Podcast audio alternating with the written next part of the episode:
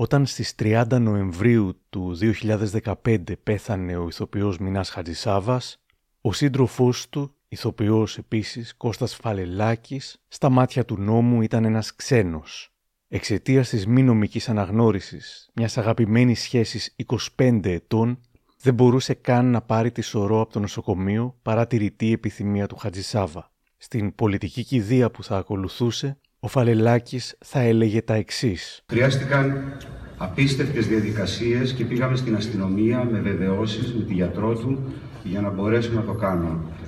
Ε, προσδοκούσε αυτό το γαμημένο σύμφωνο συμβίωσης που δεν έρχεται και αντί για συλληπιτήρια θα, θα έλεγα υπάρχουν και διαφορετικοί άνθρωποι και στην κοινωνία το λέω διαφορετικοί άνθρωποι που είναι ομοφιλόφιλοι ε, δεν το έκρυψε ποτέ ο Μινάς αυτό. Ε, δεν τράπηκε ποτέ γι' αυτό. Θέλουμε να ζήσουμε με αξιοπρέπεια και να πεθαίνουμε και με αξιοπρέπεια. Δώστε μας αυτή τη δυνατότητα. Επιτέλους.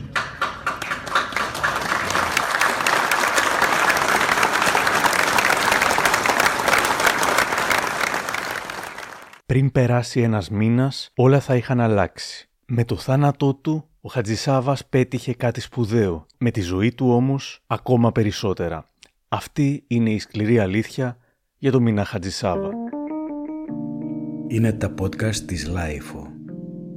Γεια χαρά, είμαι ο Άρης Δημοκίδης και σας καλωσορίζω στα μικροπράγματα της LiFO, το podcast που φιλοδοξεί κάθε εβδομάδα να έχει κάτι ενδιαφέρον.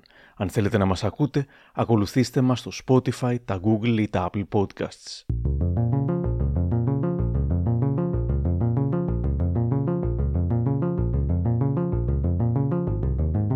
Ο Μίνας Χαζησάβας γεννήθηκε στην Αθήνα το 1948. Ο άνθρωπος που τελικά τον γνώρισε καλύτερα από όλους, ο επί 25 χρόνια σύντροφός του, Κώστας Φαλελάκης, μου έδωσε τη χαρά, όπως και πολλοί σημαντικοί φίλοι και συνεργάτες του Χατζησάβα, να μιλήσει σε αυτό το ηχητικό ντοκιμαντέρ. Η παιδική του ηλικία ήταν μια κανονική παιδική ηλικία. Δεν είχε κάτι το ιδιαίτερο. Πήγε βέβαια σε καλό σχολείο ε, στη Λεόντιο.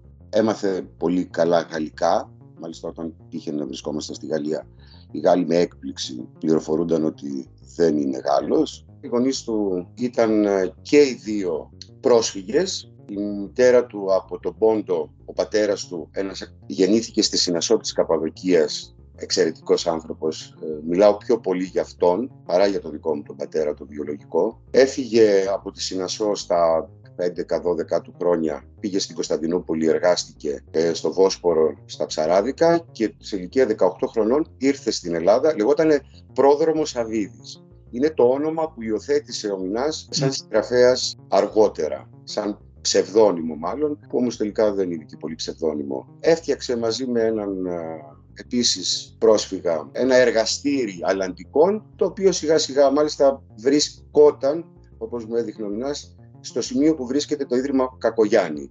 Ένα υπόγειο, επειδή ήταν μερακλής, είχε πελάτες από κάποια καταστήματα του Κολονακίου τότε, τα τελικά τέσσερα, δεν υπήρχε ακόμα αυτός ο όρος. Ήταν πολύ ανοιχτός και μάλιστα όταν εξέφρασε την επιθυμία ε, ο Μινάς ε, πρώτα πάει στο εξωτερικό, όπου και πήγε στη Γαλλία για να σπουδάσει σκηνοθέτης, το οποίο ήταν ένα προκάλημα γιατί τρεπόταν να πει ότι ήθελε να γίνει ηθοποιός και ήθελε να δοκιμαστεί για να σιγουρευτεί ότι κάνει. Η μητέρα, μου, η μητέρα μου είχε τα προβλήματα, έλεγε όχι και τι θα κάνει και θα γίνει το μαγαζί του μπαμπά, δηλαδή εργοστάσιο, βιο, βιοτεχνία ήταν ουσιαστικά. Λοιπόν, ε, έλεγε πάντα και εγώ τι κατάλαβα που έκανα σαλάμια, το παιδί να κάνει ό,τι θέλει. Η μητέρα μου δεν ήθελε. Τέλος πάντων, ο πατέρας μου αποδείχθηκε έτσι μυαλό ανοιχτό. Πολύ, πολύ ανοιχτότερο από της μητέρας μου.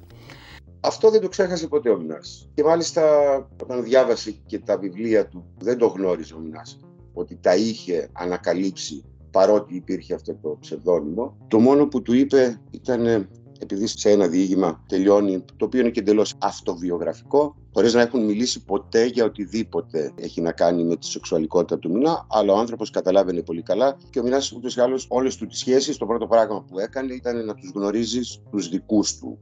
Στον πατέρα του, στις αδελφές του και να κάνουν όλοι μαζί παρέα, σαν φίλους του, αλλά όλοι καταλάβαιναν πολύ καλά να του πει εκεί όμως στο τέλος που έγραψες ότι δεν σου έδωσα λεφτά να πας στις πουτάνες και του λέει δεν κατάλαβες ρε πατέρα έγραψα ότι σε ευχαριστώ που δεν μου έδωσες και ανακάλυψα τον έρωτα όπως μου τέριαζε και όπως μου άρεσε. Και γι' αυτό είμαι και ευτυχισμένος στη ζωή μου. Α, λέει ο πρόδρομος γι' αυτό. Φεύγοντας από τη σχολή και τη Γαλλία, ζήτησε από τον Ρενέ Σιμών κάποιο πιστοποιητικό φίτησης. Θα σου δώσω αρκεί να μας παίξεις αρχαία τραγωδία στα ελληνικά, του είπε. Μάζεψε μάλιστα όλους τους μαθητές, ανάμεσα στους συμμαθητές του Χατζησάβα ήταν και ο Ζεράρ Παρτιέ και τον απόλαυσαν. Στις εξετάσεις που έδωσε λοιπόν για τη Σχολή του Εθνικού, πρόεδρος της Επιτροπής ήταν ο Δημήτρης Χόρν, στην Επιτροπή επίσης η Χατζη Αργύρη, η Χαλκούση, τεράστια ονόματα. Όμως, ενώ ο Χατζησάβας είχε μάθει να παίζει εξαιρετικά στα γαλλικά, δεν είχε παίξει ποτέ στα ελληνικά. Βρήκε λοιπόν έναν μονόλογο του Όσιπ από τον Επιθεωρητή του Γκόγκολ που ήξερε να τον παίζει καλά στα γαλλικά, βρήκε την ελληνική μετάφραση και πήγε στις εξετάσεις έχοντας τρομερό τρακ. Συνεχίζει την αφήγηση ο Κώστας Φαλελάκης. Τον ε, υποδέχτηκε ο Χορν. Πώς ονομάζεστε; Από το τρακ λέει Χαντιθάβαθ. Πέφτει μια παγωμάρα στην επιτροπή. Σου λέει τώρα ψευδό είναι αυτό το παιδί, τώρα τι ήρθε να κάνει. Τέλος πάντων, ο Χόρν του λέει: Καταλαβαίνω, μπορεί να έχετε λίγο τρακ, πάρτε λίγο το χρόνο σας. Πώς ονομάζεστε; Ξανά μανά, Χαλιθάβαθ. Ε, λέει αυτό το κομμάτι, όχι τόσο καλά κατά τη γνώμη του Μινά όσο το έκανε στα γαλλικά. Παρ' όλα αυτά, του λέει: Σας ευχαριστούμε κύριε Χατζησάβα, όπως μάλλον λέγεστε και όχι Χατζηθάβαθ. Ποιος σας δίδαξε αυτό το κομμάτι; Ε, έχω κάνει ένα χρόνο στη σχολή του Ρενέ Σιμών. Πέφτει μια επίσης παγωμάρα, γιατί τότε δεν ήταν και συχνό φαινόμενο κάποιος να σπουδάζει στο εξωτερικό και ειδικά αυτό το θέμα της υποκριτικής. Φαντάστηκαν ότι λέει ψέματα. Γυρνάει ο Χόρν και του λέει δηλαδή κύριε Χατζησάβα μπορείτε να μας το παίξετε και στα γαλλικά; Λέει ασφαλώς. Ε, σηκώνεται η Χατζη Αργύρη που ούτως ή άλλως ήταν της γαλλικής κουλτούρας. Ε, λέει κύριε Χόρν εντάξει μια χαρά το, και το παιδί στα, στα ελληνικά. Ε, έχουμε να δούμε και τόσους ε, ακόμα υποψήφιους. Να πηγαίνει θεωρώντας ότι δεν θα τα πάει καλά, γιατί μια καλούτσικη εντύπωση την έκανε. Ετοιμάζεται να φύγει ο Μινάς και την ώρα που πιάνει το πόμολο να βγει έξω, σηκώνεται ο Χόρν, χτυπάει τα χέρια του στο τραπέζι και λέει «Όχι, είμαι πρόεδρος αυτής της επιτροπής και απαιτώ να το ακούσω στα γαλλικά». Άλλο που δεν ήθελε ο Μινάς, γυρίζει, λέει μια στιγμή να συγκεντρωθώ, με όλο το θράσος και το ξέσκησε εντός εισαγωγικών. Και υπάρχει η ηρωνία ότι στη Γαλλία έφυγε με ελληνικά και στην Ελλάδα μπήκε με γαλλικά.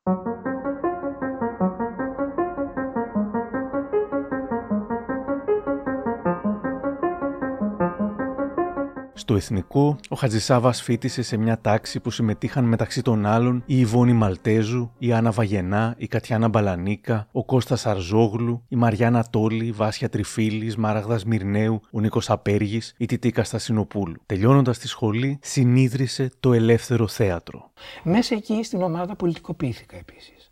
Γιατί ήμουν από μια, εντάξει, ήμουν μια δεξιά οικογένεια, δεν είχα σχέση με την πολιτική, ούτε η δική μου. Οπότε μέσα σε αυτό πολιτικοποιήθηκα πραγματικά. Ήταν και χούντα βέβαια, δεν μην το ξεχνάμε. Ε, κάναμε Μπρέχτ, γνωρίσαμε τον Μπρέχτ, διαβάζαμε και κάνουμε την πρώτη μας παράσταση, η όπερα του Ζητιάνου, με σκηνοθεσία του Γιώργου Μιχαηλίδη, όπου γνωρίζω τον Γιώργο τον Μιχαηλίδη τότε. Τη δεκαετία του 70 Έκανε διάφορες δουλειές παράλληλα με το θέατρο. Τη απαριθμεί στην Εύη Κυριακοπούλου. Τη ε, παιδί για όλες τις δουλειές σε ξενοδοχείο. Και σε οικοδομή, όσο και να φαίνεται ρομαντικό και να πούνε πώς είναι δυνατόν αυτά τα χέρια να κάνουν. Δούλεψα για 15 μέρες, βέβαια δεν άντεξα και έφυγα. Ε, πούλαγα βιβλία. Αυτό το έκανα. Με ξέρουν όλοι οι βιβλιοπόλες τώρα που, που έχουν βιβλία και έχουν μεγαλώσει σαν και εμένα. Να θυμάσαι τότε που ερχόσουν και έφερνε βιβλία. Μάλιστα ε, πήγαινα στην πρωτοπορία βιβλία και μάλιστα η πρωτοπορία έβγαζε κάτι βιβλία παράνομα τότε και επιχούντα αυτή η ιστορία. Μάρξ τα μικρά που ήταν mm-hmm. φωτοτυπημένα. Και εγώ τα κουβαλούσα, Μάρξ, Έγγελ και τέτοια. Και ήμουνα το, το πρόσωπο που κουβαλάει τα βιβλία με σε μία τσάντα. Το 1978 και για μια πενταετία κάνει αίτηση και προσλαμβάνεται στο Εθνικό Θέατρο για να νιώσει την οικονομική ασφάλεια. Καταρχήν δεν γρίνιαζε επειδή μου δίνανε στην αρχή μικρούς ρόλους, μετά μεγαλύτερους, λίγο μεγαλύτερους. Τι γινότανε για να μπορέσω να επιβιώσω σκηνικά. Μέσα σε ένα έργο, κακώς οι νέοι μερικές φορές δεν δέχονται τους μικρούς ρόλους και λένε πότε θα κάνω μεγάλο. Όχι, είναι μεγάλο μάθημα. Δεν υπάρχει Άμλετ αν δεν υπάρχει ο νεκροθάφτης, που είναι μικρός ρόλος. Δεν γίνεται. Υπάρχει ένας σε... κόσμος ολόκληρος που υπηρετεί ένα μεγάλο ρόλο και πρέπει να είναι εξίσου ζωντανό οι μικροί ρόλοι για να μπορεί να αναδειχθούν και οι μεγάλοι ρόλοι. Αυτά που είχε πει στην ΕΡΤ το 2007 ο Χατζησάβας μου θυμίζουν το μήνυμα του νεαρού τότε ηθοποιού Χάρη Τζορτζάκη το 2015.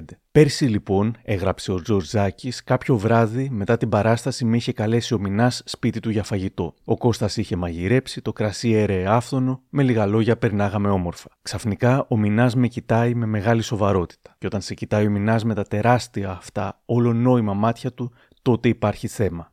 Θέλω να σου πω κάτι εδώ και καιρό, αλλά το αποφεύγω. Ε, λοιπόν, θα στο πω και αστιμώσει. Οφείλω να στο πω επειδή σ' αγαπάω. Είπε πολύ έντονα. Κάνεις κακό στην παράσταση. Σε ενδιαφέρει πώς θα φανείς και αν θα είσαι καλός και την παράσταση την έχεις σχεσμένη. Σε ενοχλεί επειδή θεωρείς ότι ο ρόλος σου είναι μικρός και δεν υπηρετείς το χαρακτήρα αλλά τη φιλοδοξία σου. Ξέρεις πόσα χρόνια έκανα εγώ να παίξω ένα ρόλο της προκοπής; Πολλά. Αλλά μέχρι να παίξω έναν κολοπρωταγωνιστικό που λες κι εσύ, ήμουν χαρούμενος μόνο και μόνο που έπαιζα.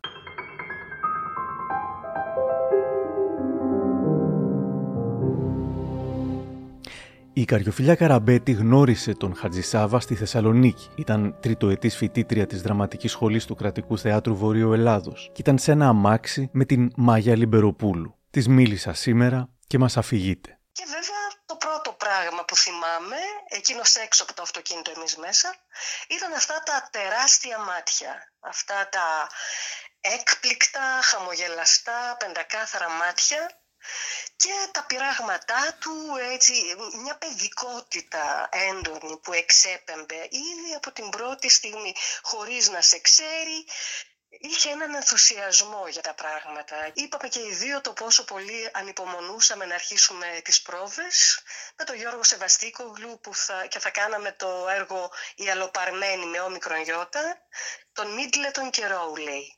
Και μετά... Είχε μια πρόταση από τον Γιώργο Μιχαηλίδη, ο οποίος επανίδρυε εκείνη την εποχή, μιλάμε για το 1984, το ανοιχτό θέατρο, τη δεύτερη περίοδο του ανοιχτού θεάτρου, ότι θα ανέβαζε το πολύ κακό για τίποτα του Σέξπιρ, ότι ο Μινάς θα έπαιζε το Βενέδικτο και ότι έψαχνε τη Βεατρίκη και ο Μινάς μου είπε ότι του είχε μιλήσει για μένα. Οπότε κλείσαμε ένα ραντεβού και έτσι έγινε και από τότε ξεκίνησε μια οκταετής συνεργασία στο Ανοιχτό Θέατρο, μια πολύ σπουδαία σελίδα για τη δική μου τουλάχιστον ζωή, αλλά και για του Μινά βεβαίως, γιατί μας δόθηκε ευκαιρία μέσα σε ένα περιβάλλον αγάπης, ε, οικογενειακό περιβάλλον. Ήμασταν νέοι άνθρωποι με ε, έντονη φιλία και αγάπη ανάμεσά μας, πολύ μεγάλη εμπιστοσύνη ο ένας στον άλλον και με το Μηνά παίξαμε ε, πολλά ζευγάρια όλων των ειδών σε πολλά έργα. Ένα αιμομικτικό ζευγάρι ε, αδέρφια στο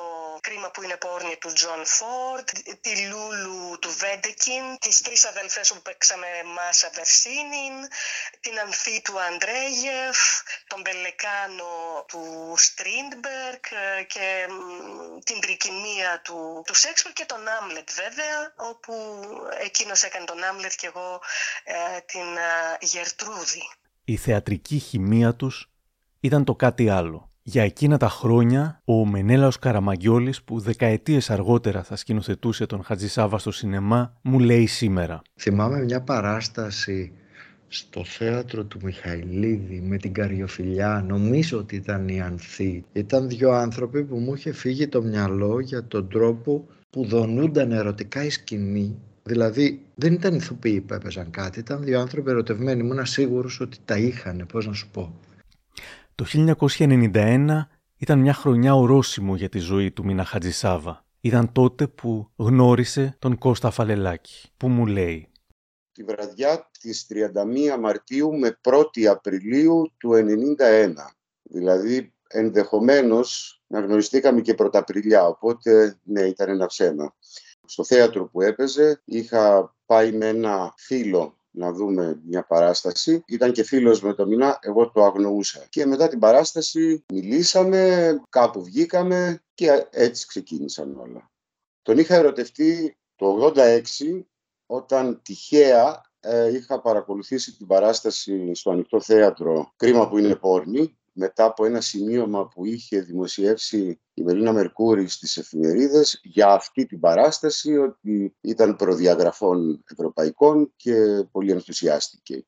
Έπαθα την πλάκα μου. Δεν γνώριζα αυτόν τον ηθοποιό. εντυπωσιάστηκα πάρα πολύ, όχι από τη δυνότητά του, από την ανθρωπιά του. Και καθώς κύλαγε το έργο, προσπαθούσα να καταλάβω τη μέθοδο και κατέληξα στη μέση της παράστασης ότι δεν υπάρχει καμία μέθοδος. Έχουμε να κάνουμε με ένα εξαιρετικό άνθρωπο που αξίζει να περάσει στη ζωή σου μαζί του. Αυτό το σκέφτηκα ειλικρινά μέσα σε αυτή την παράσταση. Και μάλιστα κάποια στιγμή που είχε μια απευθείας απεύθυνση στο κοινό και που έτυχε το βλέμμα του εκείνη τη στιγμή να πέφτει σε μένα στην τέταρτη θέση που ήμουνα. Ε, θεώρησα ότι κατάλαβε τις σκέψεις μου και μου κόπηκε η αναπνοή. Τέλος πάντων, έφυγα μεθυσμένος από αυτόν τον άνθρωπο από αυτή την παράσταση και συνέβη αυτό. Δηλαδή, θέλω να πω, προπήρξε ο έρωτας όσο του να συναντηθούμε. Ο Φαλελάκης τότε ζούσε στα Χανιά και ήταν κομμάτι του Χανιώτικου Θεατρικού Εργαστηρίου που είχε ιδρύσει η Ελπίδα Μπραουδάκη. Άρχισαν να πηγαινοέρχονται για να βλέπονται. Ο Χατζησάβα θα έπαιζε στο μέγαρο μουσικής που μόλις είχε ανοίξει. Θα έκανε τον Εριξατή σε ένα θέαμα που ετοίμαζε ο Θάνος Μικρούτσικος στο Φουαγέ. Τον Θάνο τον Μικρούτσικο τον ήξερε πολύ καλά και τον εκτιμούσε και τον αγαπούσε. Του είπε λοιπόν: Η παραστάση θα ήταν μέρα παραμέρα. Ότι έχει ξεκινήσει μια ιστορία με ένα παιδί στα Χανιά και μη με ζωρίσει και πάρα πολύ, γιατί εγώ θα ανεποκατεβαίνω. Του λέει και αν χάσεις, ε, αν δεν γίνει πτήση, κάτι συμβεί, εν πάση περιπτώσει, αυτό λύσει το μόνος σου. Και τότε δύο πτήσεις, μία πρωινή που ερχόταν και την επόμενη μέρα το απόγευμα, μία απογευματινή στις 6, έφτανε οριακά από το ελληνικό που ήταν τότε το αεροδρόμιο, στο Μέγαρο. Είχε μεγάλη αγωνία ο Μικρούτσικος, περίμενε στη Βασιλής Σοφίας να τον δει να μπαίνει στο Μέγαρο για να δώσει κουδούνια για να ξεκινήσει η διαδικασία της παράστασης. Και όταν αργότερα συναντηθήκαμε, όταν εγώ πια είχα μετακινηθεί στην Αθήνα, ε, γυρώντα μου είπε, εσύ ήσουν αλλιοπούστη που ανεποκατέβαινα εγώ, ο τρό άνθρωπος στι σκάλες του Μεγάλου, καθόμουν σαν την πουτάνα στη Βασιλή Σοφίας να το δω να μπαίνει. Χαλάλη σου, ρε φίλε, χαλάλη σου. Δεν είχε περάσει πολύς καιρός που ήταν μαζί και ο Χατζησάβας, που το φθινόπωρο θα έπαιζε επιτέλους τον Άμλετ στο ανοιχτό θέατρο, ζητούσε συνεχώς από τον Φαλελάκη να αφήσει τα Χανιά για να μετακομίσει μαζί του στην Αθήνα. Πράγμα που και λόγω του θεάτρου ο Φαλελάκη δίσταζε να κάνει. Θα έρθεις, δεν θα έρθω, μέχρι που κάποια στιγμή. Μου ανακοινώνει ότι αφού δεν έρχεσαι εσύ, θα έρθω εγώ να ζήσω στα Χανιά. Και μάλιστα θα ειδοποιήσω εγκαίρως τον Μιχαηλίδη να, να βρει ένα άλλο ηθοποιό να υποδηθεί τον Άμλετ. Εκεί κλονίστηκα. Άμλετ. Όνειρο ζωής για κάθε ηθοποιό. Εγώ είναι πολύ σοβαρό και αν και γνωριζόμασταν ουσιαστικά δύο μήνες. Πήρα την απόφαση να μετακινηθώ αφού πρώτα πάρω έγκριση από την Ελπίδα την Πραγουδάκη που ήταν και η θεατρική μου μητέρα. Αλλά με έναν τρόπο, επειδή είχα φύγει και πολύ νωρίς από το σπίτι μου, είχε πάρει και το ρόλο της κανονικής μητέρας θεωρώντας ότι θα είναι δύσκολο ίσως να φύγω, γιατί στήριζα πάρα πολύ αυτή την ιστορία. Παρ' όλα αυτά, που ήταν και ουσιαστικά το πρώτο coming out που έκανα, της είπα ανοιχτά ότι συμβαίνει κάτι κοσμογονικό μέσα μου με αυτή την ιστορία και δεν μ' άφησε καν να συνεχίσω. Μου λέει: Φύγε, ζήστο, γιατί θα σε κυνηγάει σε όλη σου τη ζωή. Ε, ο Μινάς περίμενε έξω από το χρονιωτικό θεατρικό εργαστήρι για αυτή την κουβέντα. Ε, βγήκα έξω κλαίγοντας, άρχισε να κλαίει κι αυτός. Έκλαιγα κι εγώ, έκλαιγε κι αυτός. Κάποια στιγμή του λέω, εσύ γιατί κλαις; Ε, μου λέει, για να κλαις, μάλλον δεν θα έρθεις. Θα έρθω. Πες το, μου λέει, έχει σπάσει η καρδιά μου. Αυτό. Και έτσι ξεκίνησε. Πριν μπούμε στο καράβι, βάζοντας το χέρι μου στην τσέπη, διαπίστωσα ότι έχω τα κλειδιά, μια σειρά από κλειδιά του πατρικού μου ε, στο χωριό που έζησα και μεγάλωσα μέχρι τα 16, του θεάτρου, του σπιτιού που είχα ξενικιάσει και του λέω μια στιγμή περίμενε, βγαίνω από την μπουκαπόρτα Πάω στο πλάι και τα πετάω στη θάλασσα. Δεν είχα καταλάβει ότι με ακολούθησε. Γυρίζω και τον βλέπω μπροστά μου. Μου λέει, Τι έκανες; Ε, του λέω, Τι αφού είδες, τι με ρωτά. Ε, του λέω, Πρόσεξε. Αυτό τώρα δεν έχει γυρισμό. Μην μου πεις ότι μετάνιωσες ή κάτι άλλο; Έπιασε το κεφάλι μου ανάμεσα στις παλάμες του. Έφερε το πρόσωπό του πολύ κοντά στο δικό μου και μου είπε δεν θα μετανιώσεις ποτέ γιατί δεν θα σε απογοητεύσω ποτέ. Και το τήρησε.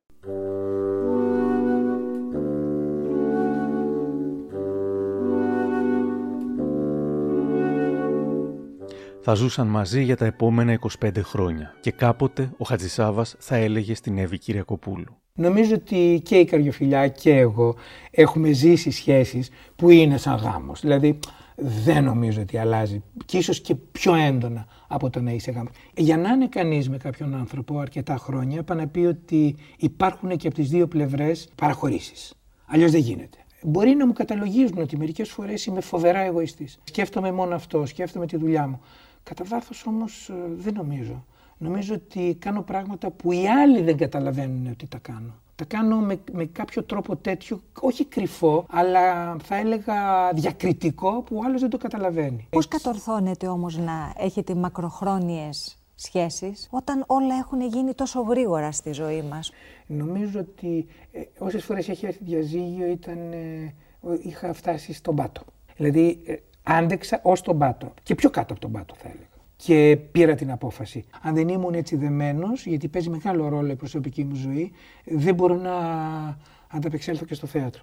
Δηλαδή πρέπει να είμαι ε, ήρεμος στις προσωπικές μου σχέσεις για να μπορώ να κάνω και τη δουλειά μου. Γι' αυτό λέω ότι μερικές φορές προσέχω, προσέχω πάρα πολύ τις σχέσεις μου, τις προσωπικές, για να μπορώ να κάνω και τη δουλειά μου. Γιατί την αγαπάω τη δουλειά μου. Την ίδια χρονιά που ο Χατζησάβας γνώρισε τον Κώστα Φαλελάκη, γνωρίστηκε και με μια νέα ηθοποιό που λεγόταν Σμαράγδα Καρίδη. Η απόφοιτη τότε του εθνικού που θα γινόταν φίλη του και αργότερα γειτόνισά του στην περίφημη επωνομαζόμενη πολυκατοικία των ηθοποιών μου λέει σήμερα.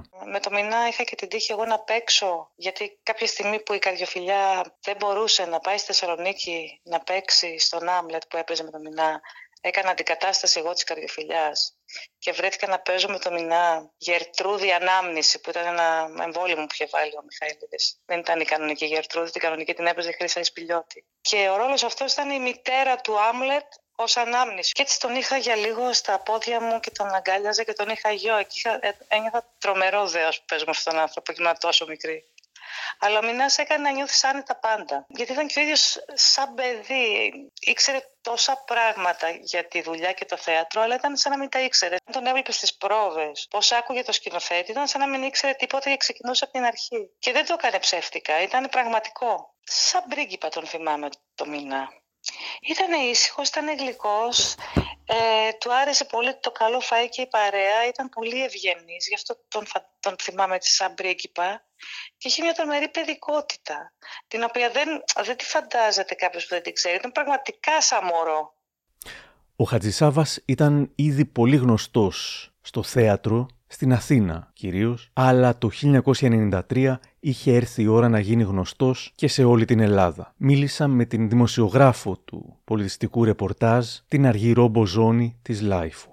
Ήταν ένας άνθρωπος βελούδινος, γλυκόπιωτος, ανοιχτόμυαλος, υπέροχος συνεργάτης, ένας άνθρωπος πολύ ανοιχτός στις συζητήσεις, με το βλέμμα του στραμμένο στην Ευρώπη, στους θεατρόφιλους, το θεατρόφιλο κοινό της Αθήνας ήταν πολύ γνωστός, όπως σου λέω ήδη από τα χρόνια του Μιχαηλίδη και έγινε πάρα πολύ γνωστός και στον υπόλοιπο κόσμο αργότερα, όταν έκανε την Αναστασία, κυρίως της Μιρέλας.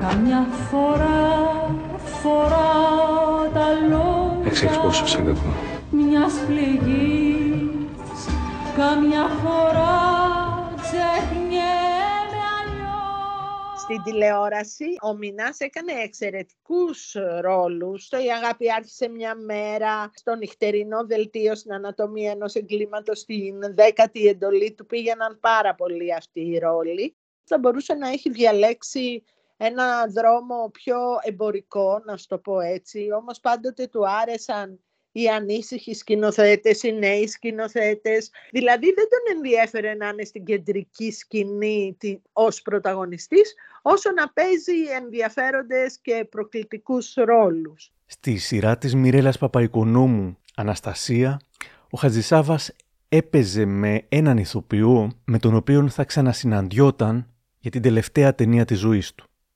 Ήταν ο Χριστόφορος Παπακαλιάτης, ο οποίος μου λέει σήμερα. Η πρώτη σειρά που γνωριστήκαμε με το Μινά ήταν πριν ακριβώς 30 χρόνια, ήταν το 93. Πω πω, έχουν περάσει πολλά χρόνια. Ε, ναι, ήταν στην Αναστασία, ένα μικρότερο ρόλο, τον Σπύρο τον Αυτή, που ήμουν ζευγάρι με την κόρη του, τη Μαριάννα την Τουμασάτου τότε.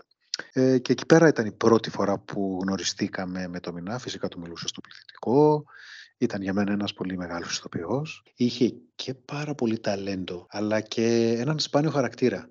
Και τα δύο δε αυτά χαρακτηριστικά του συνοδεύονταν από ποιότητα. Αυτό στη δουλειά μας δεν είναι κάτι που συναντάς καθημερινά. Ήταν ένας πολύ γλυκός άνθρωπος, ένας πολύ φροντιστικός άνθρωπος.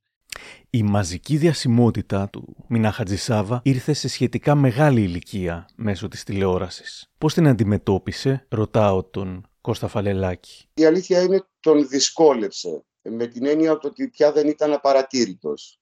Ε, γελώντας βέβαια έλεγε ότι ε, αν κάτι, σε κάτι μου φάνηκε χρήσιμη, είναι όταν περιμένω εκεί στην ουρά στην τράπεζα, έρχεται κάποιος και μου λέει: Το περάστε κύριε Χατζησάβα ή κάπου αλλού σε κάποια υπηρεσία. Το μεγαλύτερο εύσημό του, και το εννοώ αυτό που θα πω, ήταν όταν στα φανάρια κάποιος, ε, πώς να τους πω, Ρωμά, του έλεγε: Είσαι πολύ καλό ηθοποιό, εσύ. Καμάρωνε, ε, λες και είχε πάρει Όσκαρ. Τα άλλα τα άκουγε και λίγο Βερεσέ. Η πρώτη μεριμνά στην πρόβα από την ανάγνωση κιόλας είναι να δημιουργήσει εφρόσινο κλίμα ανάμεσα στους συναδέλφους χωρίς στοχαστικότητες και ότι κάνουμε κάτι σημαντικό, ότι είναι ένα παιχνίδι ας πούμε και νομίζω και οι ηθοποιοί που δούλεψαν μαζί του το θυμούνται καλά αυτό με τρυφερότητα. Ήταν πολύ υποστηρικτικός προς τους άλλους ηθοποιούς, ειδικά τους νεότερους. Η Μέρια Κρυβοπούλου θα έκανε ένα από τα πρώτα γυρίσματα της ζωής της, ήταν η πρώτη της δουλειά στην τηλεόραση, στο όνειρο ήταν της Μύριλας Παπαϊκονόμου και η πρώτη της σκηνή θα ήταν με το Μινά Χατζησάβα. Πρώτο μου αυτοκίνητο, γράφει, πρώτη φορά οδηγός στην Αθήνα, ο περιφερειακός ημιτού ακόμα υποκατασκευή με άπειρους κόνους, φωτεινά βελάκια, μποτιλιάρισμα με αυτοκίνητα κοινοτοποιημένα. Και έχω στήσει τον Μινά Χατζησάβα που υποδίδε τον πεθερό μου. Τον Μινά Χατζησάβα, σε μια μεγάλη παραγωγή από αυτές που αν αργήσεις 5 λεπτά το σημειώνει ο βοηθός του σκηνοθέτη και αρχίζουν να σε στραβοκοιτάζουν. Τελικά φτάνω στο σετ κάπου στο φάληρο με ώρες καθυστέρηση. Να ανοίξει η γη να με καταπιεί. Ο Μινάς με αγκαλιάζει, με καλωσορίζει, μου εύχεται καλή αρχή.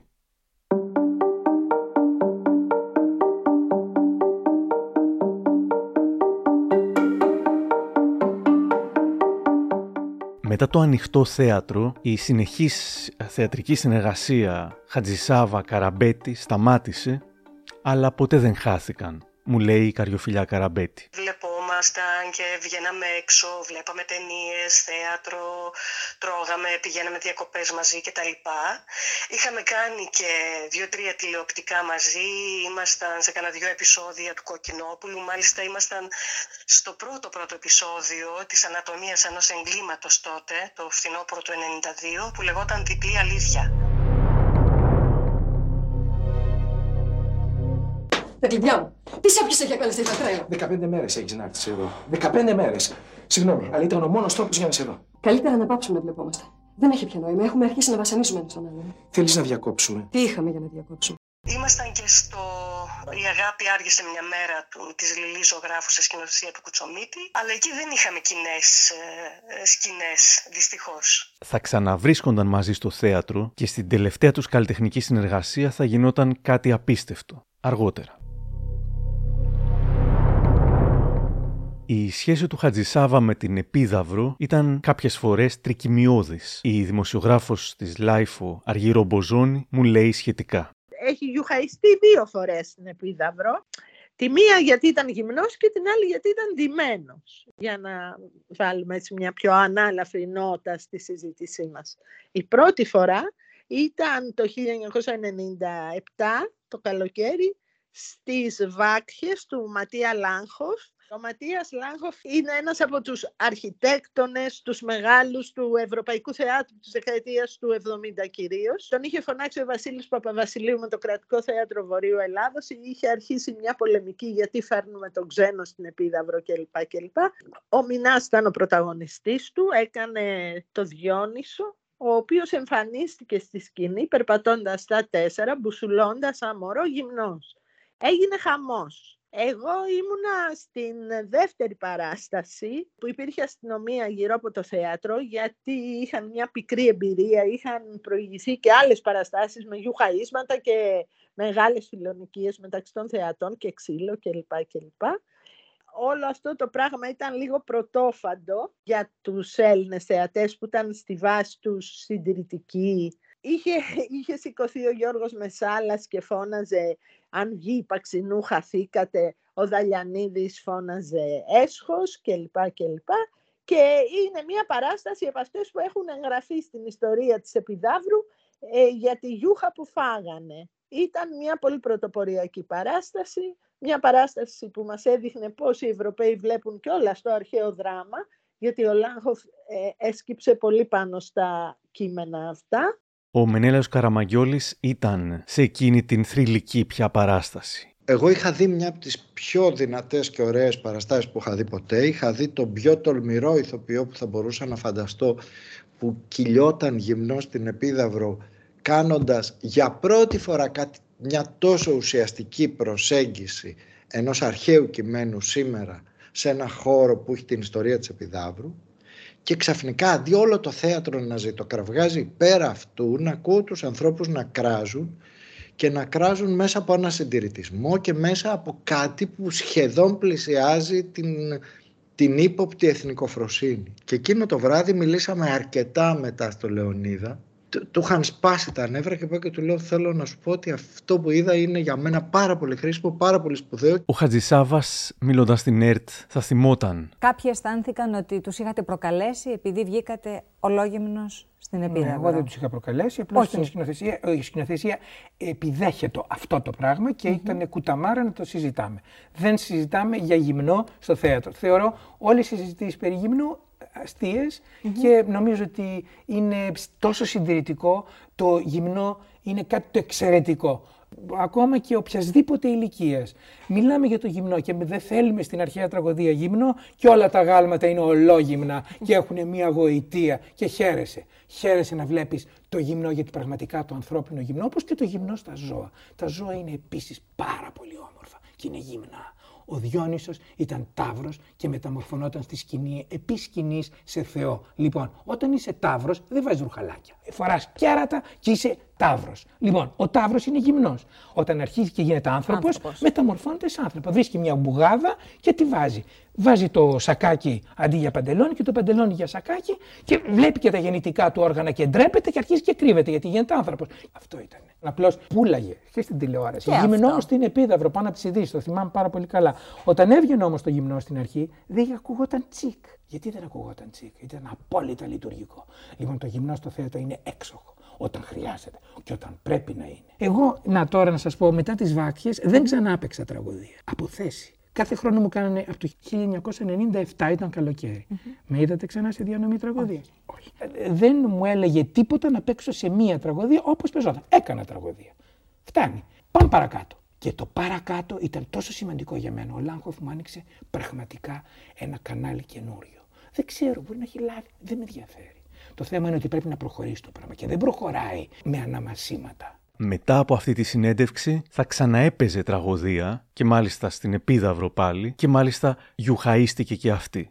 Και η δεύτερη φορά που έπαιξε στην Επίδαυρο με ξένο σκηνοθέτη ήταν το 2009 στους Πέρσες του Δημήτρη Γκότσεφ, που και αυτοί γιουχαίστηκαν και ο Μινάς έκανε το δαρείο και έβγαινε με κουστούμι και με το καλημέρα έπεφτε και η γιούχα. Τέλος πάντων αυτά τέλειωσαν τώρα πια, τα θυμόμαστε σαν γραφικά περιστατικά. Ήταν ένας ηθοποιός που αν του έλεγαν ότι θα πρέπει να ανέβει μια βουνοκορφή ή να κρεμαστεί σε ένα τσιγκέλι και αυτό υπηρετούσε μια σκηνοθεσία θα το έκανε.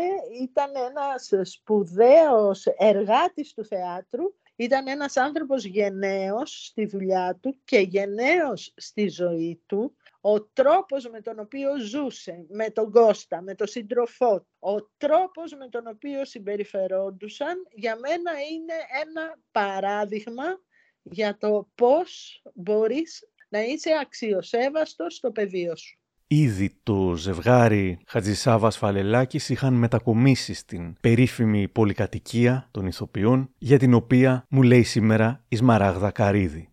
Μείναμε στην ίδια πολυκατοικία, είχαμε πάρει ακριβώς το ίδιο διαμέρισμα, εγώ από κάτω τους, στον έκτο μηνάς με τον Κώστα. Κάθε μεσημέρι Κυριακής κάνανε κάτι σαν μπραντς, τσάι, καφέ στο σπίτι του Μινά και του Κώστα και μαζευόμασταν όλοι τις πολυκατοικίες. Ήταν ανοιχτό σπίτι δηλαδή που πηγαίναμε τις Κυριακές και κάνανε και τρομερά τραπέζια πάντα γιατί ήταν γκουρμεδιάριδες, ο Κώστας μαγειρεύει ασύλληπτα και το κάνουν σχεδόν επαγγελματικά. Δηλαδή παίρνανε από ειδικά μαγαζιά τελικατέσεν, πολύ ειδικά προϊόντα που σου κάνουν παρουσίαση με λεπτομέρειες και με ιεροτελεστία και κάναμε τρομερά τραπέζια και τρώγαμε. Υπήρχαν και άλλοι που έμεναν εκεί, ας πούμε, ήταν ο Λουδάρος ή Ο Λουδάρος, ο οποίος έχει φύγει, έχει μείνει, η Βίκη Βολιώτη έχει φύγει και αυτή, αλλά έχουν μείνει ακόμα, είναι και ο Μιχάλης ο Μαρίνος και η Λέχου και ο Χρανιώτης, ο Κώστας μένει ακόμα εκεί, ο Φαλελάκης, μένουν και άλλοι εκεί. Τότε ήμασταν πολλοί. Και το έχουμε φανταστεί λίγο ότι γερνώντας θα ζούμε όλοι μαζί, θα βοηθάει ένας τον άλλον. Σαν το σπίτι του ηθοποιού, αλλά που το έχουμε φτιάξει μόνοι μας, ξέρεις. Εξού και κάναμε και κάτι ωραία Χριστούγεννα και Πρωτοχρονιές, όπου ερχόντουσα στο σπίτι μου και έλωνα πολλά τραπέζια από, την, από τον ένα τοίχο μέχρι πέρα και τρώγαμε και τις παραμονές αφήναμε δώρα ο ένας στην πόρτα του άλλου.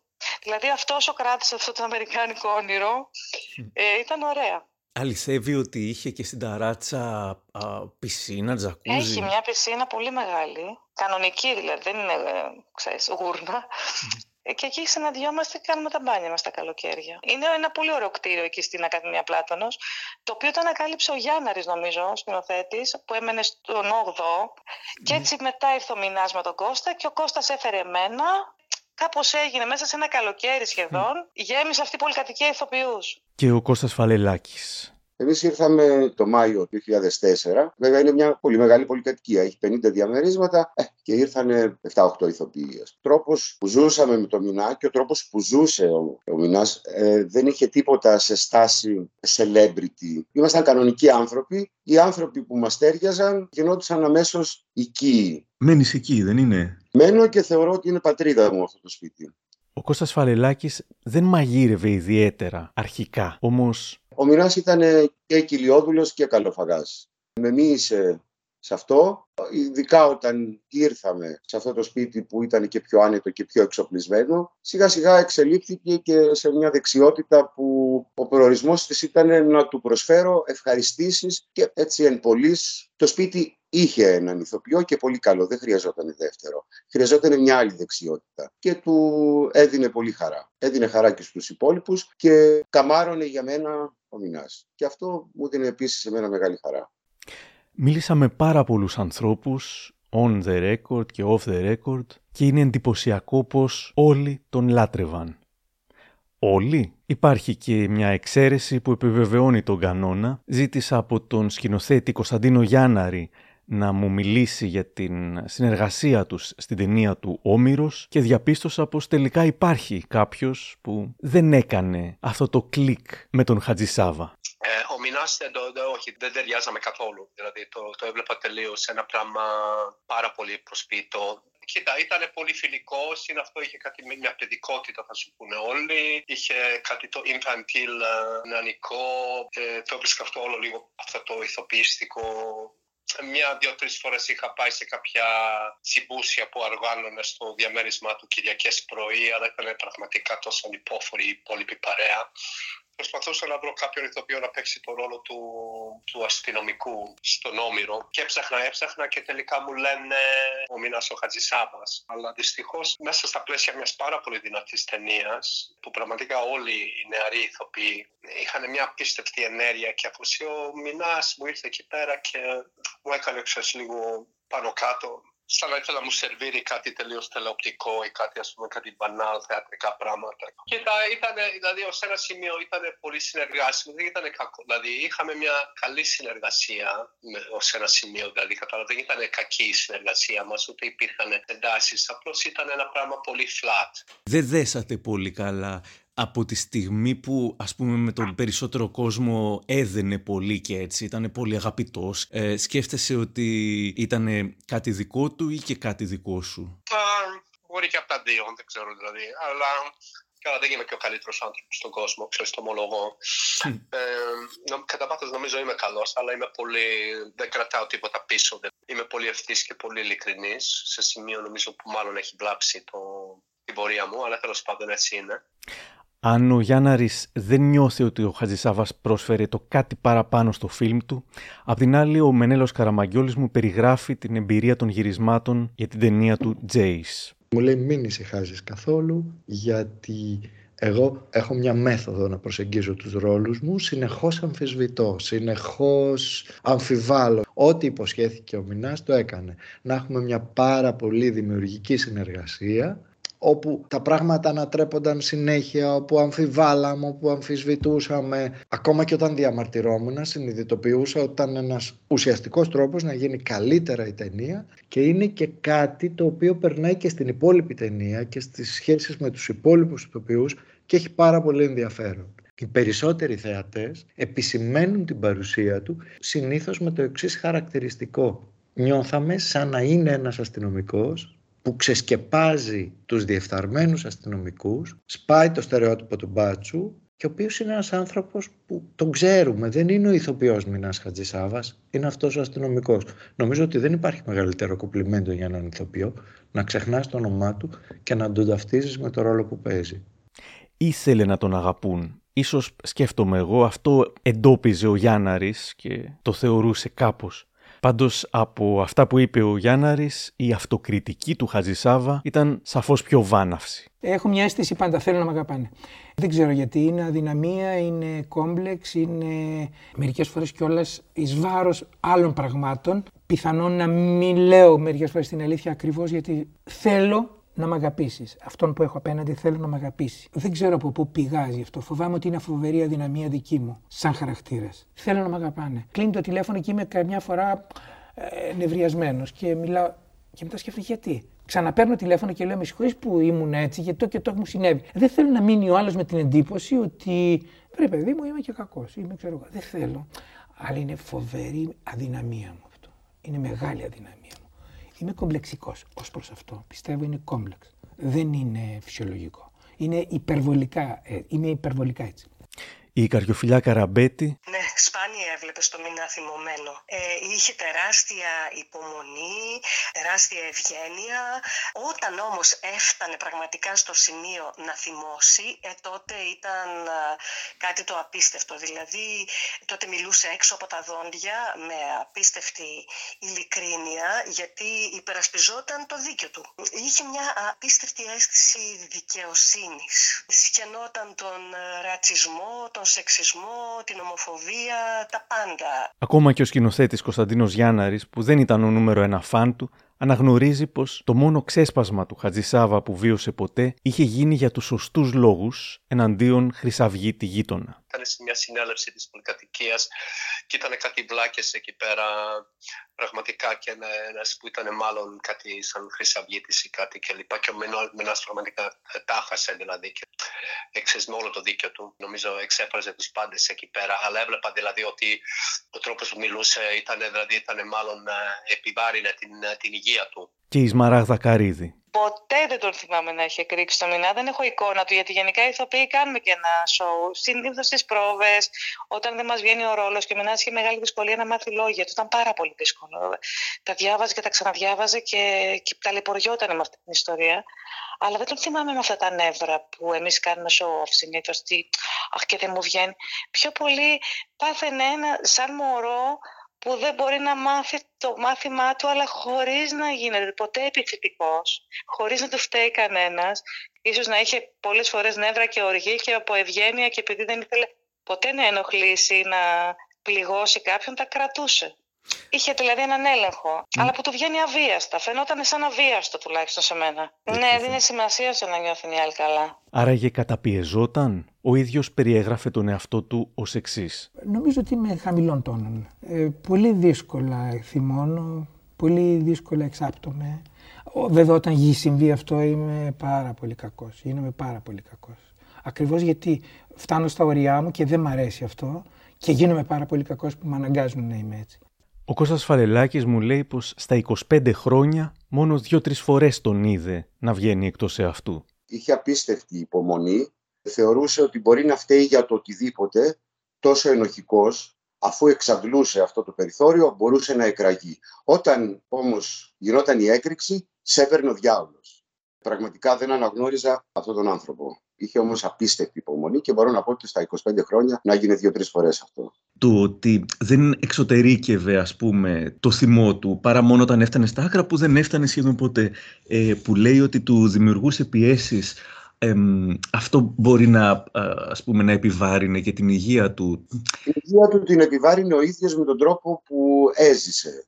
Διέθεσε το σώμα του παντιοτρόπος στο θέατρο έχοντας αποκτήσει πολλά προβλήματα βιολογικά, από χτυπήματα, από κακή χρήση του σώματος, διέθεσε το σώμα του στον έρωτα αχόρταγα και ρούφηξε τη ζωή και την εξάντλησε. Είχε ένα θέμα καρδιακό, έπαθε κάποιο ισχυμικό, μετά συσσωρεύτηκαν περισσότερα και το 2013 έκανε ένα τριπλό bypass. Ήταν υπέρβαρος τα τελευταία χρόνια, λόγω αυτού του πάθους που είχε με το φαγητό και όταν έμπαινε στην πρόβα θεωρούσε ότι έπρεπε να κάνει τα πάντα, βάζοντας σε κίνδυνο τη σωματική του ακαιρεότητα.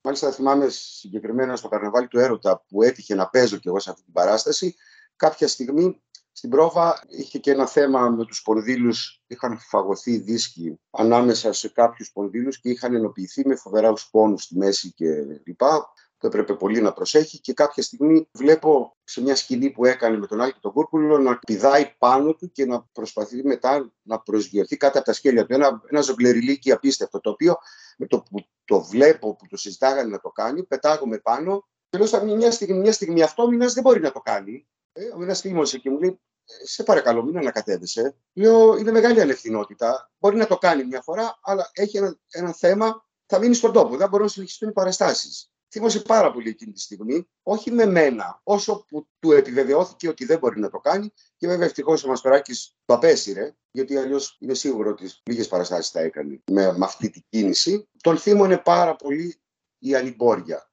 Τη δεκαετία του 2000 ξαναβρέθηκε θεατρικά με την Καριοφιλιά Καραμπέτη θυμάται η ίδια σήμερα. Το 2005 βρισκόμαστε για τις σκηνές από ένα γάμο του Μπέρκμαν σε σκηνοθεσία της Νικέτης Κοντούρη. Αν ήμουν καλός και τρυφερός, η ανταμοιβή μου ήταν ένα πείγμα. Αν ήμουν λιγότερο καλός, είχα τολμήσει να κάνω κάποια κριτική. Έπαιρνες στην εκδίκησή σου, κλείνοντας το μαγαζί. Εσύ δεν είσαι με τα καλά σου. Νομίζω ότι μπορείς να με πατάς συνέχεια όπως θέλεις. Νόμιζες ότι θα είμαι για πάντα υποκατάστατο της μάνας σου στα εγκλήματα και εγκλήματα του Στρίνμπεργκ, στο Εθνικό Θέατρο πια στον Ηρακλή Μενόμενο σε σκηνοθεσία του Μιχαήλ Μαρμαρινού, στην Βιέννη Εναυλίδη και στον Αγαμέντονα σε περιοδία. Οι δύο τελευταίες παραστάσεις όπου εκείνος έκανε τον Αγαμέμνονα και εγώ την Κλητεμνίστρα στην τελευταία, που ήταν και η τελευταία φορά που παίξαμε τελικά λίγο πριν από την πρεμιέρα είχε πάθει ε, ένα καρδιακό επεισόδιο γιατί είχε πάντα προβλήματα με την καρδιά του τα τελευταία χρόνια. Σταμάτησε την πρόβα, πήγε στο νοσοκομείο. Οι γιατροί του είπαν ότι θα έπρεπε να σταματήσει αμέσως τις πρόβες για να υποβληθεί σε επέμβαση. Αλλά εκείνος, για να μην μείνουμε άνεργοι εμείς οι συνάδελφοί του, προτίμησε να αναβάλει την εγχείρηση για τρεις περίπου μήνες, έκανε όλη την περιοδία, πολύ δύσκολες συνθήκες τώρα, καταλαβαίνετε, και εγχειρίστηκε πια αρχές Οκτωβρίου, όταν είχαμε τελειώσει. Ε, αυτό ε, τα δείχνει όλα. Πόσο δηλαδή έβαζε πάνω απ' όλα τους άλλους πάνω από τον εαυτό του. Ναι, ρίσκαρε την ίδια του τη ζωή δηλαδή. Αυτό δεν ξέρω πώς να το χαρακτηρίσω. Πολύ, πολύ μεγάλο πράγμα. Δεν, δεν το κάνει κανένας αυτό. Εγώ δεν θα το έκανα ας πούμε. Πάντως ήδη από το 2007 που είχε μιλήσει στην Εύη Κυριακοπούλου, ο Χατζησάβας ένιωθε σιγά σιγά πως κάποιες δυνάμεις του τον εγκατέλειπαν. Κι ας μην το εισέπρατε αυτό κανένας θεατής. Το ηθήκατε ποτέ; Θα τα παρατήσω. Δεν πάει άλλο. Ποιο το θέατρο; Ναι. Όχι ποτέ. Ποτέ. Όχι. Τώρα μπορώ να το λέω. ναι. τώρα, τώρα, εντάξει. Ε, τώρα βλέπω τώρα ότι... που καταξιωθήκατε ναι, πια. τώρα που... όμως η... το θέατρο θέλει ενέργεια. Θέλει δύναμη ζωής, θέλει δύναμη κορμιού, θέλει νεύρα γερά, θέλει νέους ανθρώπους. Και θέλει να είσαι ακμαίος για να μπορεί να ακολουθήσει το κορμί σου. Από ένα σημείο και μετά το κορμί δεν μπορεί να ακολουθήσει. Και το θέατρο είναι ζωντανό πράγμα. Θέλει ζωντάνιο. Ο θεατής που έρχεται κάτω θέλει να τον παρασύρεις. Αν δεν τον παρασύρει. Τα τελευταία του χρόνια ήταν δύσκολα, θυμάται ο Κώστας Φαλελάκης. Η καθημερινότητά του ήταν δύσκολη. Το σώμα δεν μπορούσε να κάνει αυτά που έκανε στη νιώτη. Και αυτό τον πλήγωνε. Και επίσης επειδή δεν θυμότανε, μάθαινε πολύ δύσκολα. Ξύπναγε το πρωί, πέρναγε όλο το έργο για να το φρεσκάρει. Το απόγευμα το ξανάκανε, πήγαινε στο θέατρο νωρίτερα το ξανάκανε για να κάνει μια παράσταση. Ήταν ζώρικα. Ε, δεν είχε άλλη ασχολία. Δεν είχε και όρεξη να ασχοληθεί με τίποτα άλλο από αυτό, πέρα από την υποκριτική. Θέλω να πω, δεν είχε κανένα χόμπι ενώ του δίνει τεράστια χαρά, τον έκανε και απέραντα δυστυχισμένο η ανεπάρκεια που συσσόρευε ο χρόνος. Ε, πιστεύω ότι είναι ένας άνθρωπος που δεν θα μπορούσε να δει τον εαυτό του γερασμένο. Γι' αυτό και στην τελευταία του συνέντευξη στους τυφλούς ε, το καλοκαίρι του 2015 ε, στο Φεστιβάλ Αθηνών, στο Αθηνόραμα, είπε «Είμαστε σε μόνιμη διαπραγμάτευση με το θάνατο». Τον οποίο ναι. ούτε φοβόταν ούτε τίποτα. Ε, ένας άνθρωπος που χόρτασε τη ζωή του και που όπως λέει και ο Δημητριάδης αφού άρχισε θα τελειώσει. Ξέρετε πώς γίνεται, είναι σε όλους γνωστό. Ναι, κάποια στιγμή τελειώνει. Και όπως λέει και η Δημουλά, μετακινούμε προς λιγότερο. Κάποτε λύγει το συμβόλαιο με τη ζωή. Η τελευταία του συμμετοχή σε ταινία ήταν στο ένας άλλος κόσμος» του Χριστόφορου Παπακαλιάτη, που βγήκε στις αίθουσες το Δεκέμβριο του 2015. Μου λέει σήμερα ο Χριστόφορος Παπακαλιάτης. Θυμάμαι είχε άγχος και όλο το καλοκαίρι μελετούσα με τους μονολόγους που θα είχε, είχε αγωνία γιατί έκανε έναν τόσο ακραία διαφορετικό χαρακτήρα από την, στην πραγματικότητα ο Μινάς και φρόντιζε για την κάθε λεπτομέρεια και την κάθε ανάσια. Ήταν, ήταν φαντάρο στο γύρισμα. Ε, σαν ηθοποιός του ζητούσε σένα και αυτό σου έδινε 100. Ήταν, έπαιξε πολύ πιστικά.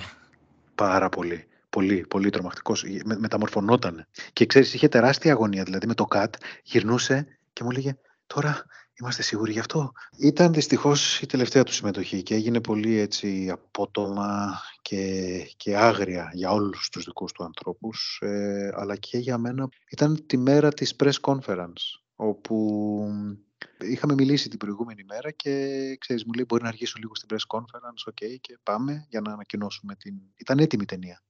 Ο Μινάς δεν είχε προλάβει να δει. Ε, και του έλεγα περίμενε, περίμενε, τώρα θα δεις, είναι, βγαίνει πάρα πολύ καλό, θα πάθεις πλάκα με το μονόλογο σου. Στα... Είχε ένα μονόλογο που ήταν υποτίθεται με αυτήν την ομάδα ακροδεξιών και όλο αυτό που έλεγε έχω τρία μαγαζιά, τρία και ήταν συγκλονιστικός στο μονόλογο του. Και, του, και είχε αγωνία για αυτό το μονόλογο και του έλεγα μην ανησυχείς καθόλου. Είχα τρία μαγαζιά. Τρία. Είχα την οικογένειά μου, τη δουλειά μου, τη ζωή μου, την αξιοπρέπειά μου. Και τώρα παλεύω για να επιβιώσω. Όσους πίστεψα, όσους εμπιστεύτηκα, με φτύσανε. Όπου πάω, όπου κοιτάω, η δρόμη είναι γεμάτη με αυτά τα συχάματα. Δεν γίνεται άλλο. Αρνούμε να περιμένω για να γίνουν τα πράγματα όπως ήταν παλιά. Αρνούμε ότι η πόλη μου έχει γίνει έτσι και αρνούμε να κάθομαι με σταυρωμένα τα χέρια. Θέλω να φύγουν. Με όποιο τρόπο να εξαφανιστούν από τη χώρα μας. Και πήγα στην πρέσ και δεν ερχόταν ο Μινάς. Στην αρχή δεν μου πάνε τίποτα μπροστά στους δημοσιογράφους, ξέρεις. Το κάναμε, τελείωσε μετά από δύο ώρες η πρέσ και ήμασταν και η Καβογιάννη και εγώ και η Βακάλη, όλοι οι ηθοποιοί, οι Έλληνες και λέγαμε πού είναι ο Μινάς, τι συμβαίνει. Και τελικά... Ένας ακούραστος εργάτης του θεάτρου που φέτος έκλεισε 50 χρόνια στο Σανίδι με αγάπη, ευπρέπεια και πολύ συνέπεια στο έργο του βαδίζεις στο δρόμο των δασκάλων του, καθώς έχασε τη μάχη για τη ζωή σε ηλικία 67 ετών. Άφησε την τελευταία του πνοή το βράδυ της Δευτέρας στο νοσοκομείο Ευαγγελισμός όπου νοσηλευόταν, έπειτα από εγκεφαλικό επεισόδιο. Ρώτησα την Καριοφιλιά Καραμπέτη για την περίοδο του θανάτου του. Η πιο σκληρή περίοδος της ζωής μου, γιατί ήρθε ε, μία εβδομάδα ακριβώς μετά το, την απώλεια της μητέρας μου. Ναι, στις 16 Νοεμβρίου δηλαδή του 2015 έφυγε η μητέρα μου και ακριβώς μια εβδομάδα μετά χτύπησε το τηλέφωνο, ήταν η Νικέτη Κοντούρη και μου είπε ότι ο Μινάς έπαθε εγκεφαλικό. Ε, ζήσαμε άλλη μια εβδομάδα ε, μεγάλης έτσι αναμονής, απελπισίας και ελπίδας ταυτόχρονα μήπως συμβεί κάποιο θαύμα αν και ξέραμε πόσο δύσκολα ήταν τα πράγματα Εκείνη την εποχή έκανα πρόβες με τον Γιάννη Κουβαρδά στο Εθνικό Θέατρο, στο Ριχάρδο τον Τρίτο και για άλλη μια φορά το θέατρο ήταν αυτό που με κράτησε όρθια. Ο Μενέλαος Καραμαγκιόλης μας μιλάει για την πολυσυζητημένη κηδεία. Εκείνη τη μέρα δεν νιώσαμε αυτή την αμηχανία που έχουμε όλες στις κηδείες και στις κηδείες που έρχονται κάμερες, που έρχονται άνθρωποι που δεν γνωρίζουν αυτόν που φεύγει. Ήταν μια μέρα, ήταν μια συγκέντρωση που εξελίχθηκε σε μια μαχητική εκδήλωση υπέρ της ελεύθερης βούλησης και επιλογής των έρωτα και εναντίον όλων των στερεοτύπων. Ο λόγος του Φαλελάκη εκείνη την ημέρα που δεν ήταν ένας επικίδιος λόγος. Ήταν μια κουβέντα του με το Μινά. Θεωρώ ότι ήταν πάρα πολύ χρήσιμος και για όλους μας και για αυτό που συνέβη στην Ελλάδα. Εκείνη την ημέρα έσπασε ένα στερεότυπο κηδιών όπου σου επιβάλλουν να γίνονται πράγματα που πολλές φορές δεν τα καταλαβαίνεις ή δεν χρειάζονται. Ή... Και η Σμαράγδα Καρίδη. Ο Κώστας εκείνη τη μέρα έκανε κάτι σπουδαίο γιατί έφυγε από τον εαυτό του και από το προσωπικό του θρήνο και το δράμα και είπε κάτι που αφορούσε σε όλους τους ανθρώπους για τα δικαιώματα των ανθρώπων. Λέω στον Κώστα Φαλελάκη πως η μικρή ομιλία που έκανε στην κηδεία ήταν τελικά όπως εξελίχθηκαν τα πράγματα κάτι το ηρωικό και τον ευχαρίστησα καθώς είχε άμεσο αντίκτυπο και στη δική μου ζωή. Δεν είχα συνέστηση τότε ε, για αυτό τον ηρωισμό που αναφέρεις. Μερικές φορές η ζωή διαλέγει να σε κάνει ήρωα ερήμην σου. Με ξεπέρασε η οργή μου για αυτό το θέμα. Και έτσι μίλησα. Δεν είχα συνέστηση του τι μπορεί να προκαλέσει, θέλω να πω. Ήθελα να το βγάλω από μέσα μου. Εκείνη την περίοδο ο ανεκδίγητος πολιτικός της Νέας Δημοκρατίας, τότε Φαΐλος Κρανιδιώτης, μίλησε για αξίριστη χείρα που πρέπει να φάμε στη μάπα και για το ότι ο Χατζησάβας δεν μιλούσε για αυτά. Βέβαια, είχε κάνει λάθος. Η σχέση του Χατζησάβα είχε στην πραγματικότητα συζητηθεί από τους ίδιους και δημοσίως. Σχετικά με όσα είχαν ακουστεί τότε, η Καριοφιλιά Καραμπέτη έχει να πει τα εξής είχα και εγώ κάποιες συζητήσεις με ανθρώπους οι οποίοι είχαν εκπλαγεί από το πώς ε, χειρίστηκε το θέμα ο Κώστας και είχαν κάποιες αντιρρήσεις του τύπου «Μα ο Μινάς ποτέ δεν βγήκε να μιλήσει». Όχι, αυτό είναι λάθος. Στη ζωή του, στην καθημερινότητά του δεν το έκρυψε ποτέ μα ποτέ μα ποτέ. Και πριν από τον Κώστα και εγώ γνώριζα άλλες δύο σημαντικές σχέσεις στη ζωή του και ήταν πάρα πολύ άνετος με... για όνομα του Θεού δηλαδή, τι συζητάμε τώρα.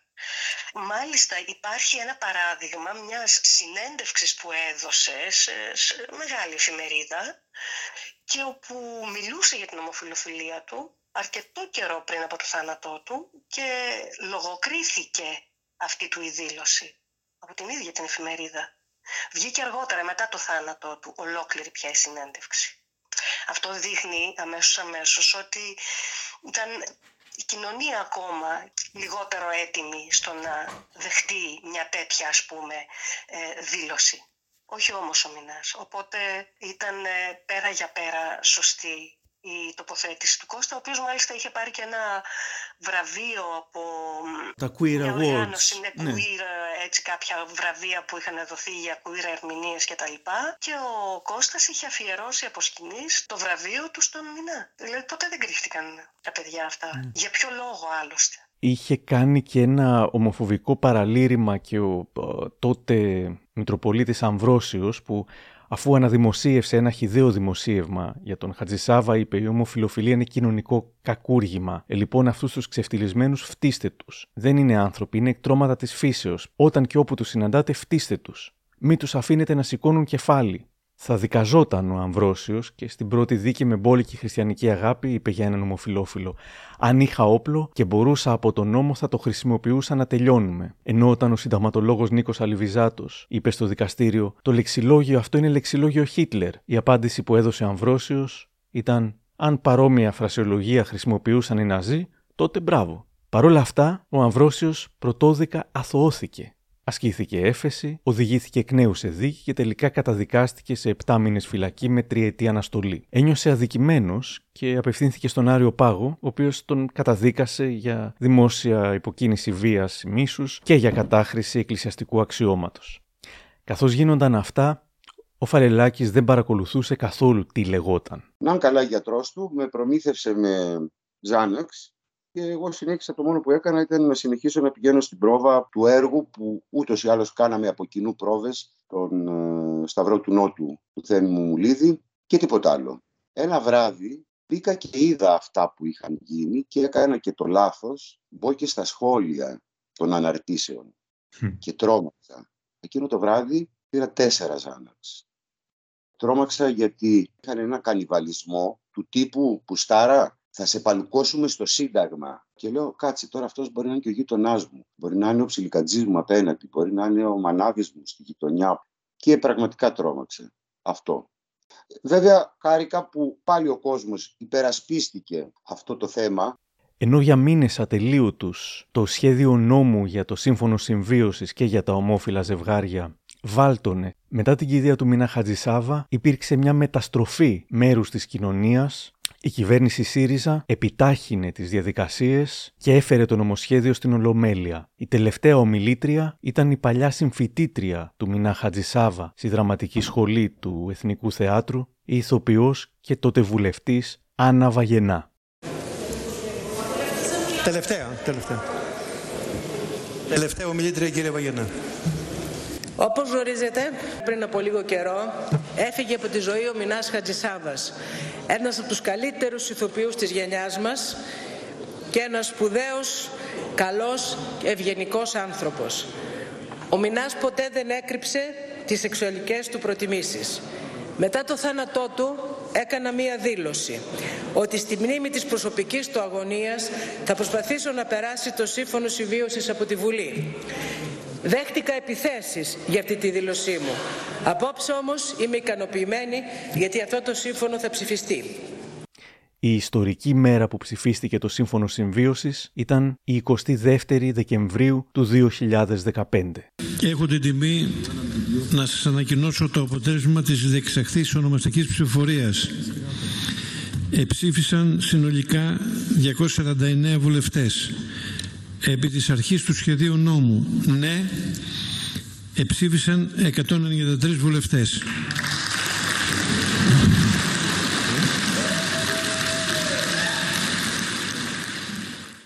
Ούτε μήνας δεν είχε περάσει από τότε που τα λόγια τους στην κηδεία είχαν συγκινήσει και τώρα έβλεπε ένα όνειρο όχι μόνο δικό του, αλλά και πολλών άλλων ανθρώπων να πραγματοποιείται. Ο Κώστας Φαλελάκης ήμουνα στη Βουλή εκείνο το βράδυ γιατί ήθελα να το ακούσει από τα αυτιά μου. Το προσδοκούσαμε πολύ. Εμένα με ταλαιπώρησε πάρα πολύ που δεν το προλάβαμε με την έννοια το ότι το σπίτι αυτό ας πούμε, που μένω, το οποίο από κοινού αγοράσαμε καθότι τα οικονομικά μας ήταν κοινά, ήταν στο όνομα του Μινά. Κατά συνέπεια έπρεπε να πληρώσω φόρο κληρονομιάς για το σπίτι το δικό μου. Και δεν ήταν και λίγα, ήταν 30 χιλιάρικα. Ζορίστηκα πολύ οικονομικά τα επόμενα χρόνια η βραδιά εκείνη στην ε, Βουλή από τα θεωρία, η εμπειρία; Ήταν ωραίο, ήταν όμορφο που συνέβη, κάτι που περιμέναμε και προστοκούσαμε. Και το χάρηκα και εγώ και νομίζω το χάρηκε και αυτός. Δεν πιστεύω καθόλου στη μεταφυσική, αλλά η σύνδεσή μας δεν έχει τελειώσει και συνέχεια αναφέρομαι, λογοδοτώ μάλλον στις αρχές μας.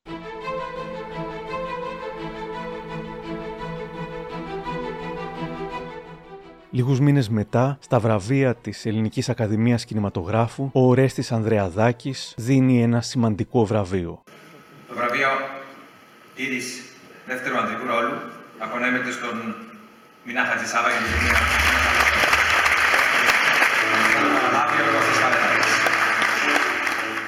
Ε, ο Μινάς ήθελε πολύ να είναι εδώ, αλλά μου είπε μερικά πράγματα να σας τα πω. Πρέπει να ευχαριστήσει τον Χριστόφορο, ε, για αυτόν τον υπέροχο ρόλο που του χάρισε. Θυμάται για εκείνη τη βραδιά ο Κώστας Φαλελάκης.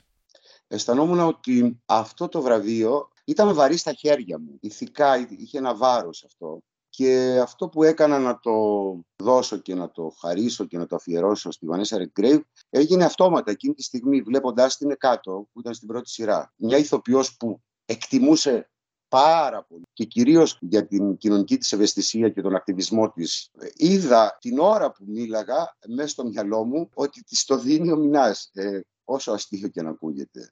Αχ, λέω, ναι, είναι η Βανέσα κάτω. Θα της το δίνε και θα την αγκάλιαζε με αυτά τα χέρια φτερά που όσους αγκάλιαζε, τους αγκάλιαζε πάρα πολύ δυνατά και ειλικρινά και αυτό έκανα.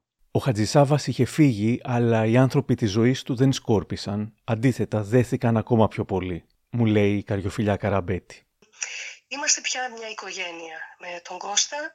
Αντικατέστησε μέσα στην καρδιά μου. Υπήρχε και εκείνος φυσικά όλα αυτά τα χρόνια, από το 1991 που ξεκινούσε η σχέση τους. Αλλά με την κοινή μας απώλεια πια ήρθαμε ακόμα πιο κοντά ο ένας στον άλλον και προσπαθήσαμε να στηρίξει ο ένας τον άλλον. Και ακόμα φυσικά είναι ο καλύτερός μου φίλος αυτή τη στιγμή, ο Κώστας. Καθώς περνούσαν οι μήνες, ο Κώστας Φαρελάκης συνειδητοποίησε κάτι. νομίζω ε, όταν ολοκληρώθηκε το πένθος κατάλαβα ότι έφυγε την κατάλληλη στιγμή με τον τρόπο που πάντα ήθελε. Και γι' αυτό έχω μια μεγάλη χαρά μέσα μου και δεν έχω καμία λύπη. Ήρθε στη ζωή, την έζησε, τη ρούφηξε κυριολεκτικά, δεν κρατήθηκε από πουθενά και το τελείωσε. Χαίρομαι πολύ όταν βλέπω αναρτήσεις και τον θυμούνται, γιατί δεν ξέρω αν ήταν καλός ηθοποιός, πόσο καλός ήταν. Ας μιλήσει η ιστορία της τέχνης γι' αυτό να ναι. Ήταν όμως εξαιρετικός άνθρωπος και όλα εκπορευόταν από εκεί. Και κυρίως από την λύσα του να αγαπηθεί. Αγαπούσε για να μπορεί να αγαπηθεί. Και ακόμα και η δυνότητά του υποκριτική εξελισσόταν να τον αγαπήσει ο συμπαίκτης του, να τον αγαπήσει ο σκηνοθέτης του, να τον αγαπήσουν όλοι. Αλλά τους αγαπούσε και αυτός. Πολύ αγάπη, Άρη Πολύ αγάπη. Αγάπη για τον άνθρωπο, τίποτα άλλο. Και η Καριοφίλια Καραμπέτη. Τα τελευταία χρόνια είχε αρχίσει κάπως να αισθάνεται ότι τον αφήνει η δύναμή του. Είχε πάθει κατάθλιψη. Θυμάμαι το τελευταίο καλοκαίρι που ε, περάσαμε μαζί ε, στην Εύβοια, στο εξοχικό της αδερφής του. Πια τέλειωνε η μέρα, και έτσι αργά το απόγευμα είχαμε ξεμείνει οι δυο μας μέσα στη θάλασσα. Μας άρεσε να κάνουμε μπάνιο έτσι μέσα στα χρώματα του ηλιοβασιλέματος. Και ξαφνικά τον έπιασαν τα κλάματα. Ήταν μια απίστευτη στιγμή όπου σοκαρίστηκα γιατί δεν τον είχα ξαναδεί τόσο συντετριμένο και προσπαθούσα να, να του δώσω δύναμη. Ότι είναι ο σημαντικότερος ηθοποιός της γενιάς του αυτή τη στιγμή, ότι έχει μπροστά μπροστά του ένα λαμπρό μέλλον ρόλων κτλ. Αλλά εκείνος προφανώς κάτι διασθανόταν. Γιατί ήμασταν τρεις μήνες πριν φύγει. Αντιλαμβανόταν ότι δεν ήταν πια ο παλιός του εαυτός και αυτό του στήχησε τρομερά. Ο ίδιος προφανώς γλίτωσε από όλη αυτή την ε, ε, θλίψη που τον είχε κατακυριεύσει ήδη από το 2011, ήδη από τις πρόβες του ε, Ηρακλή Μενόμενου. Εκεί είχα πρωτοδεί εγώ αυτά τα σημάδια. Απλώς για μας, για την ε, δική μας αίσθηση απώλειας, λέμε ας ήταν εδώ και ας μην έκανε θέατρο. Γινόμαστε εγωιστές, ξέρετε, οι άνθρωποι. Σκεφτόμαστε από τη δική μας πλευρά και δεν ερχόμαστε έτσι τόσο εύκολα στη θέση του άλλου αλλά ο Μινάς με αυτή την ε, αιώνια εφηβεία, με αυτή την νεανικότητα που διέθετε και την αγάπη προς το νέο, το φρέσκο, το καινούριο κτλ. Ε, νομίζω ότι μάλλον δεν θα κατάφερνε να το διαχειριστεί εύκολα. Οπότε Ίσως κάπου ο Κώστας αυτό που λέει ακούγεται βέβαια σκληρό, αλλά τι να πω, ίσως είναι μια μεγάλη αλήθεια. Ίσως αυτή λοιπόν να ήταν όντως η σκληρή αλήθεια για το Μινά Χατζησάβα. Ίσως να έφυγε όντως την κατάλληλη στιγμή, χορτασμένος από ζωή, αγάπη, θέατρο. Ο Μάνος Χατζηδάκης είχε πει κάποτε «Ο χαμένος χρόνος είναι χειρότερος και από το θάνατο». Ο Χατζησάβας δεν είχε χάσει το χρόνο του σε αυτή τη ζωή. Εξάλλου, όταν η Εύη Κυριακοπούλου τον ρωτά τι άλλο θα ήθελε από τη ζωή, αυτός είχε απαντήσει. Να είμαι ευτυχισμένος μέχρι τέλος. Και είναι δύσκολο. Είναι πολλά πράγματα. Να είμαι. Να μπορώ να είμαι ευτυχισμένος. Μέχρι να πεθάνω. Αποχαιρετώντας τον Κώστα Φαλελάκη, του λέω πως αν τυχόν πω κάτι λάθος σε αυτό το ντοκιμαντέρ, να μην ανησυχήσει, μπορώ να το διορθώσω κάνοντας update. Και αυτός μου είπε. Δεν αγχώνομαι. Ακόμα και λάθος να γίνει, ο Μινάς δεν μου ανήκει πια. Ανήκει στους ανθρώπους που ε, ενέπνευσε, αγάπησε, τον αγαπήσανε ε, και που εξακολουθούν να το θυμούνται. Γιατί όπως λέει και η Δημουλά, μόνη παρηγόρια που τους απέμεινε, για τους πεθαμένους εννοεί, είναι πόσο τους ξέχασαν και πόσοι ακόμα τους θυμούνται. Δεν νομίζω πως χρειάζεται να πω πόσοι ακόμα θυμόμαστε και θα θυμόμαστε το Μίνα Χατζησάβα.